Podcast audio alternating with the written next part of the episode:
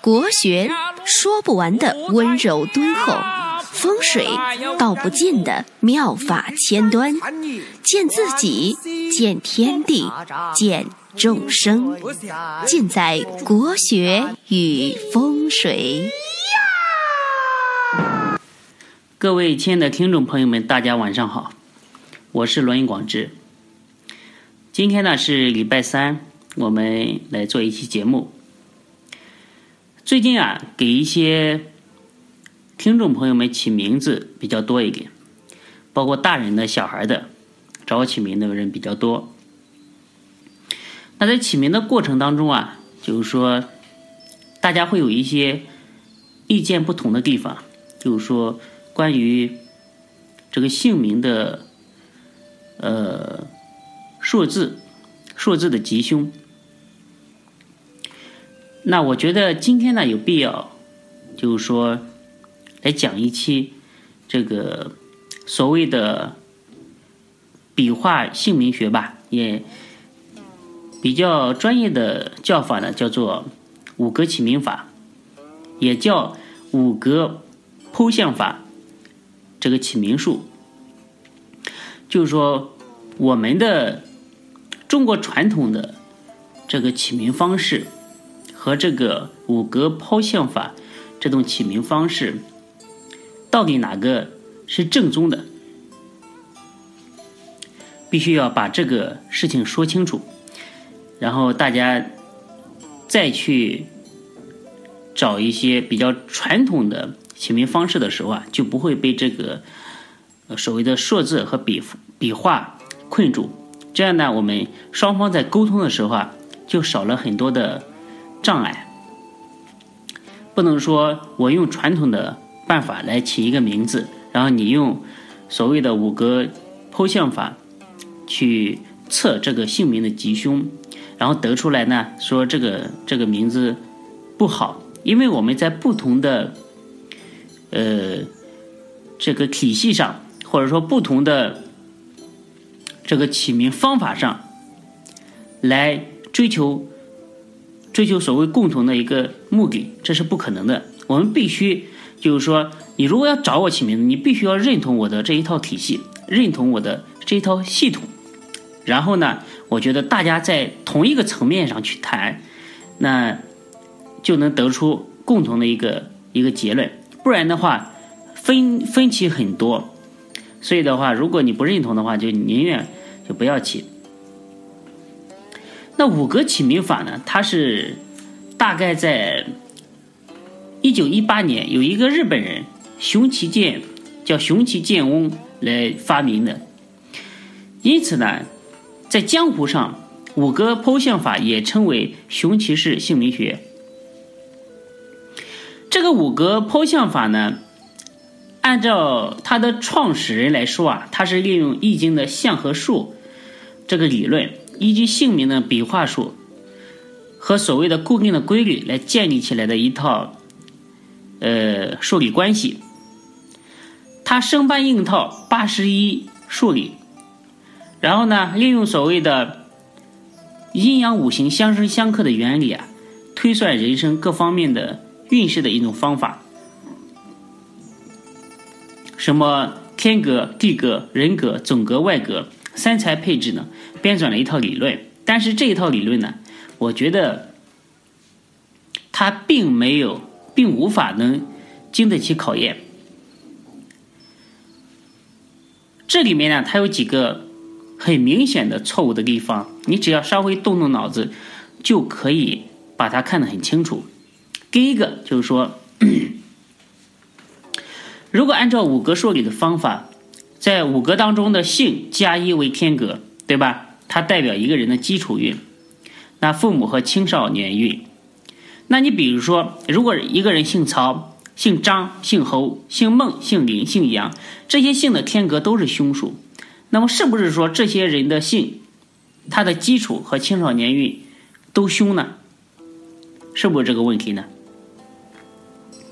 那误人第二个错误的地方就是说，他八十一画数理吉凶之说，它是没有任何道理的。凭什么说他说急就急，说凶就就凶呢？比如说大吉祥之数为一、三、五、八、十一、十三、十五、十六、二十一、二十三等，对吧？那凶数是二、四、九、十、十四、十九、二十、二十二。那请问，那五格当中一是大吉之数，但是五格数里都是相加而得出来的，那无论如何也得不出一的数理。就是说这个一的级数呢，可以说在姓名里面是永远用不上的，对不对？一个人的名字再短，你不可能叫一吧？那还说呢，这个个数呢是常人难以承受的，所以所以他这个说法呢简直是自相矛盾。在阴阳辩证法当中呢，就说这个世界上它没有一成不变的事物，矛盾呢它都是对立的，而且呢在对立当中呢它又有统一性，所以呢吉凶祸福也不是固定的。所以这种数的吉凶啊，就是说一竿子插到底的这种吉凶论是没有任何道理的。还有呢一个很荒谬的地方，就是我至今想不明白这个呃，创办人啊，他的脑子是是怎么想的？就是说，他能发明出来这种邪乎的一种理论。这个五格抛象法说，一二属属木，三四属火，对吧？呃，五六属土，七八属金，九十属水。他这个呢，他是根据这个十十天干得来的。这个呢，在我们传统的，无论是风水和八字，还是呃河图洛书当中啊，这个这是没有任何道理可以遵循的。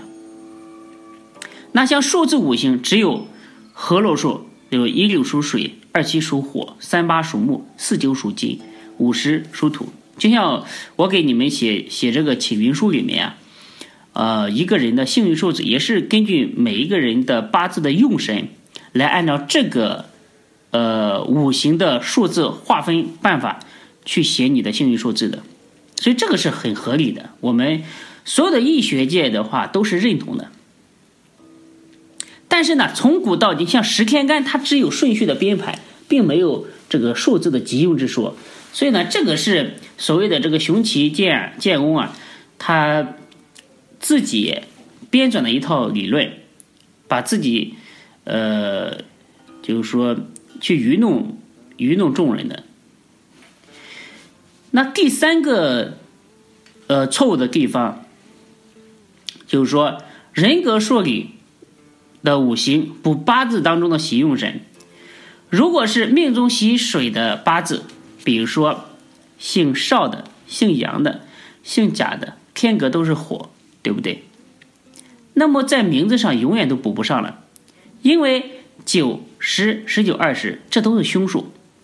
三财五行水克火为成功运凶，所以没法去补。那么喜水的命就起不出来好名字啦，对不对？按照他的这一套理论，所以呢，这种五格的呃剖象法，这种误人之处太多，所以我们一定不能相信所谓日本进口的这一套的五格剖象法来论述一个人的姓名的吉凶。起名既是命名，命名就要和命有关联，对不对？为什么叫命名呢？古人请先生起名就说是命名，请先生为孩子命名。那命名为什么把一个人的命和名放在一个词组里面，就说明命和名必须要统一，而没有所谓的这种数的吉凶。也就是说，起名测名啊，一定要结合本人的生辰八字的喜用神为主，才能测出来吉凶。那第四个很荒谬的地方，就是说数实际上是没有统一的吉凶之分的。从书中的八十一个数中来看啊，每一个姓名的数都有人当皇帝、当大官，也都有极其不幸的人，对不对？我认为是八字当中的喜用神。就说书中认为，并不是我认为啊，就八字当中的喜用神才是吉数，是八字当中的忌神才是凶数。那每个人的八字不同，所以每个人的喜忌就不同，吉凶那怎么可能统一呢？对不对？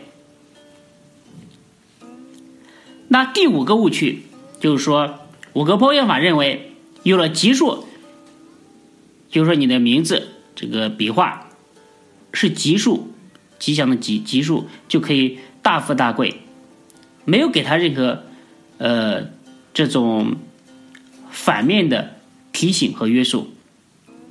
那也比如说四十一和四十五是万事如意数，那实际上每个人的寿命钱权不可能呃平均，对吧？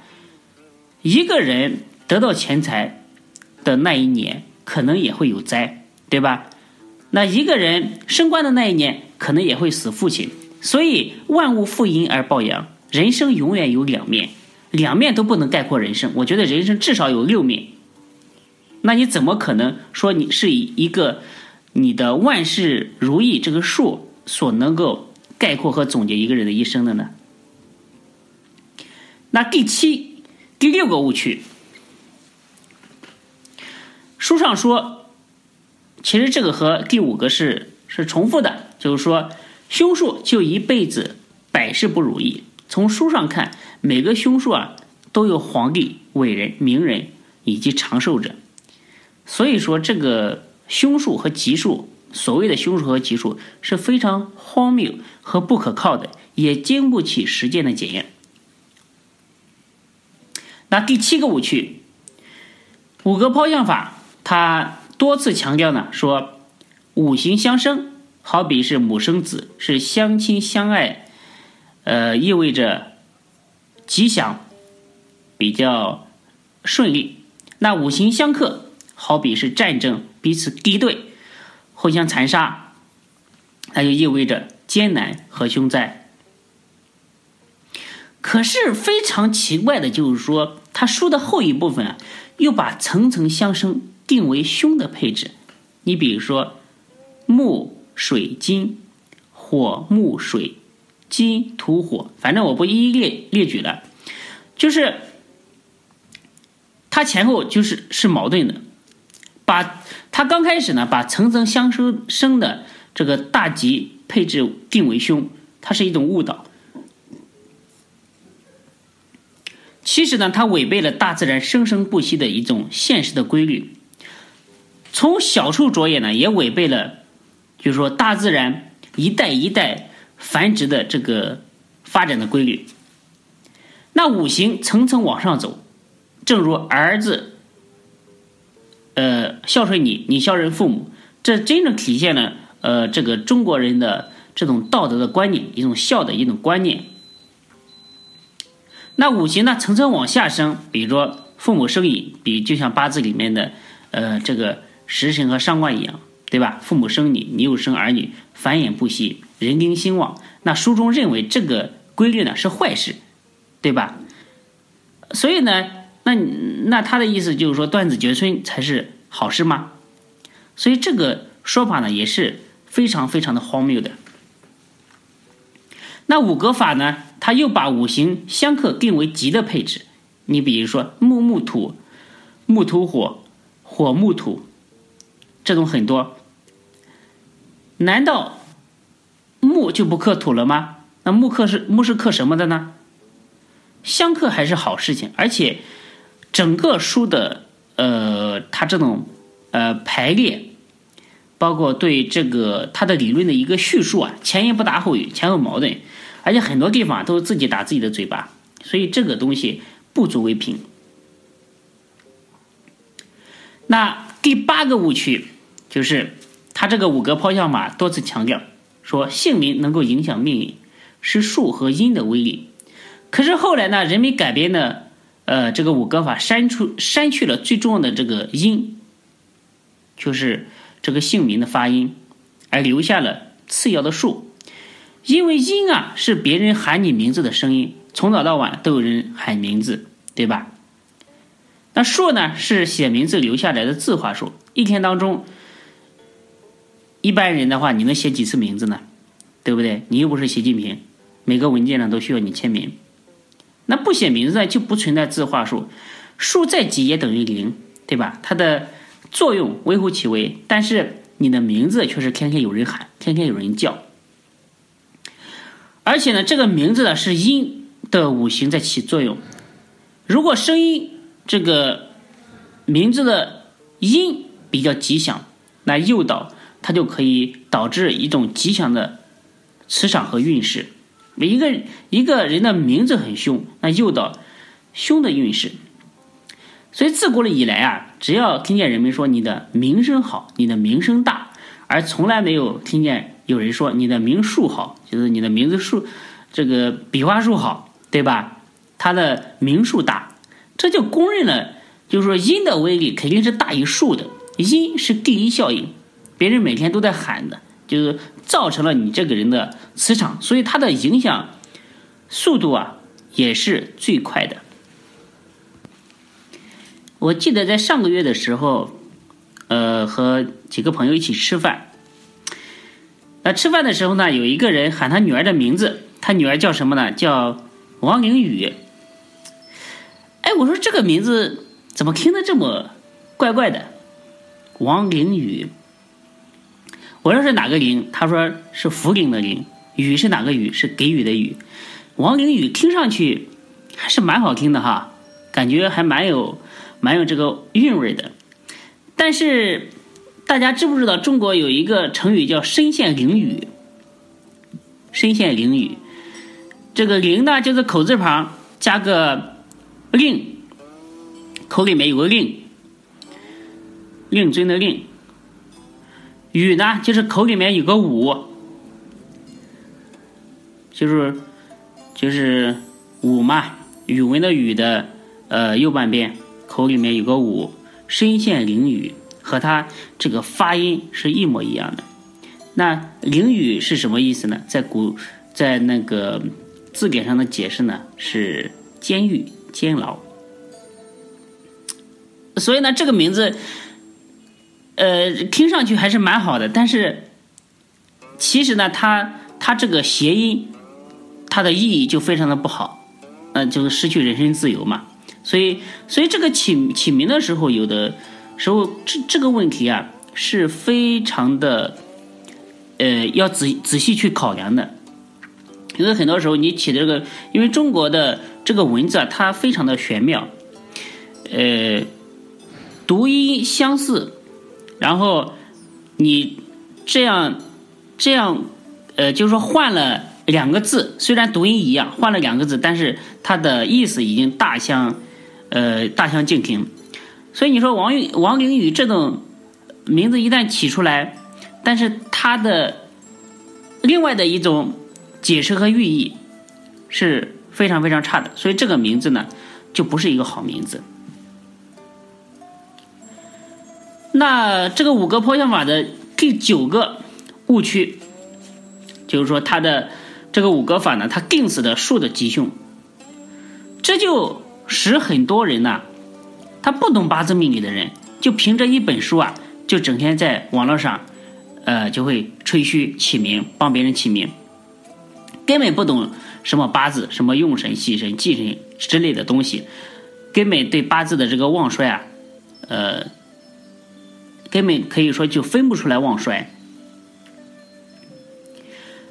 而脱离了我们一个人最根本的一个命，去给别人命这个名，那可以说用一个成语概括来说呢，就就叫做舍本逐末。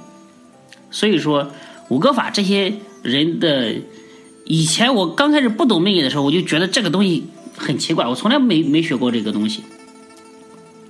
后来的话，只是，呃，为了去给客户去解释这些问题，我才粗略的看了一下他的这些这些东西。他是很多呃很肤浅的人、不懂命理的人的他的理论的一个一个遮羞布和避难所吧。就是就反正因为他这个里面搞得玄乎其玄的，你也不懂。你问他什么东西，因为人对自己不懂的东西才会充充满着充满着敬畏嘛。网上很多起名的人啊，我跟你说，他们的水平真的可怕，他们起出来的名字啊，那真的是害人。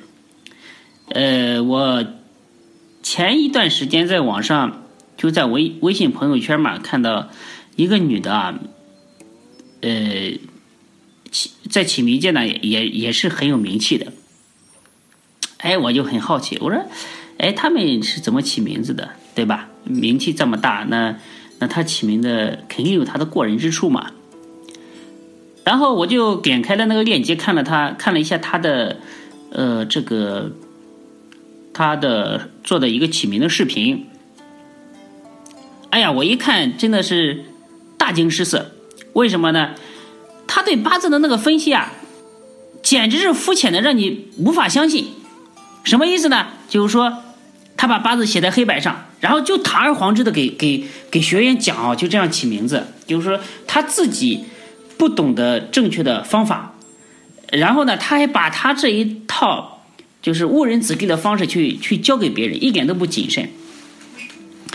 就是说他很简单，呃，你的八字总共就八个字，对吧？甲乙丙丁戊，己庚辛壬癸，巳数寅卯，辰巳午未申酉戌亥，这些天干和地支啊都有自己的五行。甲属木嘛，甲乙属木嘛，丙丁属火嘛，对吧？呃呃，那个亥子属水嘛，丑属土嘛，对吧？他就把八个字给你数，你八个字里面，比如说你有呃四个土，呃三个火，然后然后给你数，数完之后，他对照一下你的五行没有什么东西，哎，这个八字缺金，他就这样给别人起名字的，其实非常的荒谬。为什么说呢？因为其实有的人的八字五行全好，有的人的八字不一定五行全好。你就比如说这个他是木火伤官，那那就两两行成气，那这样的八字就你就补这这个两个五行，你看他哪个呃强一点，哪个弱一点，给他补充一下就可以了，对不对？但是如果按照他的那个说法呢，可能这个八字就是金也缺，呃，这个，呃，土也缺，水也缺，然后就给别人去去补这些五行，很荒谬的。所以那天我看了之后，我就看了一分钟我就关掉了，真的。而且下面还有很，他还教了很多的学生。那第十个误区就是说，对于有八字命理知识的人啊，呃。这些起名啊，本来是要用八字的这个这个喜用神的，就是说符合八字的喜用神的才是好名字。但是那些人不管，他们为了就是说赚钱啊，就硬搬出来这个五格法，来理直气壮的去拿出去忽悠忽悠很多人，对吧？比如说你这个你这个名字是凶数，要短命，要坐牢，要破家，要破财，就是嘴上嘴上不积德呀。然后对顾客的，呃，这个心理啊，会造成很大的一个压力，对吧？因为因为顾客也不一定懂，他会造成很很很大的压力，而且看到书上写的实实在在，所以呢，给只好就是说花钱子花钱呢去去把名字给改掉。他们把钱赚到手，管他什么用神、喜神、忌神，对吧？关老子什么事？就只要把顾客哄得开心了就行。其实呢，真正会起名字的人心里面都很清楚，原名当中的这个凶数是喜用神数，那改名之后的吉数是忌神数，反而呢会越改越差。所以呢，这包括现在很多五格法的一些起名的软件啊，那每个软件测出来的东西还不一样。我告诉你，热热闹的不得了，这里面的很多事情。所以呢，我觉得大家没事呢，也不要去东测测西测的，搞得自己天天心神不宁的，东问西问的。所以呢，我觉得，呃，真正的起名古法呢，就是说，就是我们中国的五行法加上这个寓意法和和那个五音，就是呃，就是喊出来名字的这个这个这个吉凶。这些东西才是才是才是最最正宗的，才能经得起时间的考验的。那好吧，今天呢，关于这个剖析呃五格法就给大家讲到这里。我希望呢，对大家在思想上能够清晰的认识到这个五格法到底是一个什么样的理论。啊，今天呢就给大家讲到这里，谢谢大家。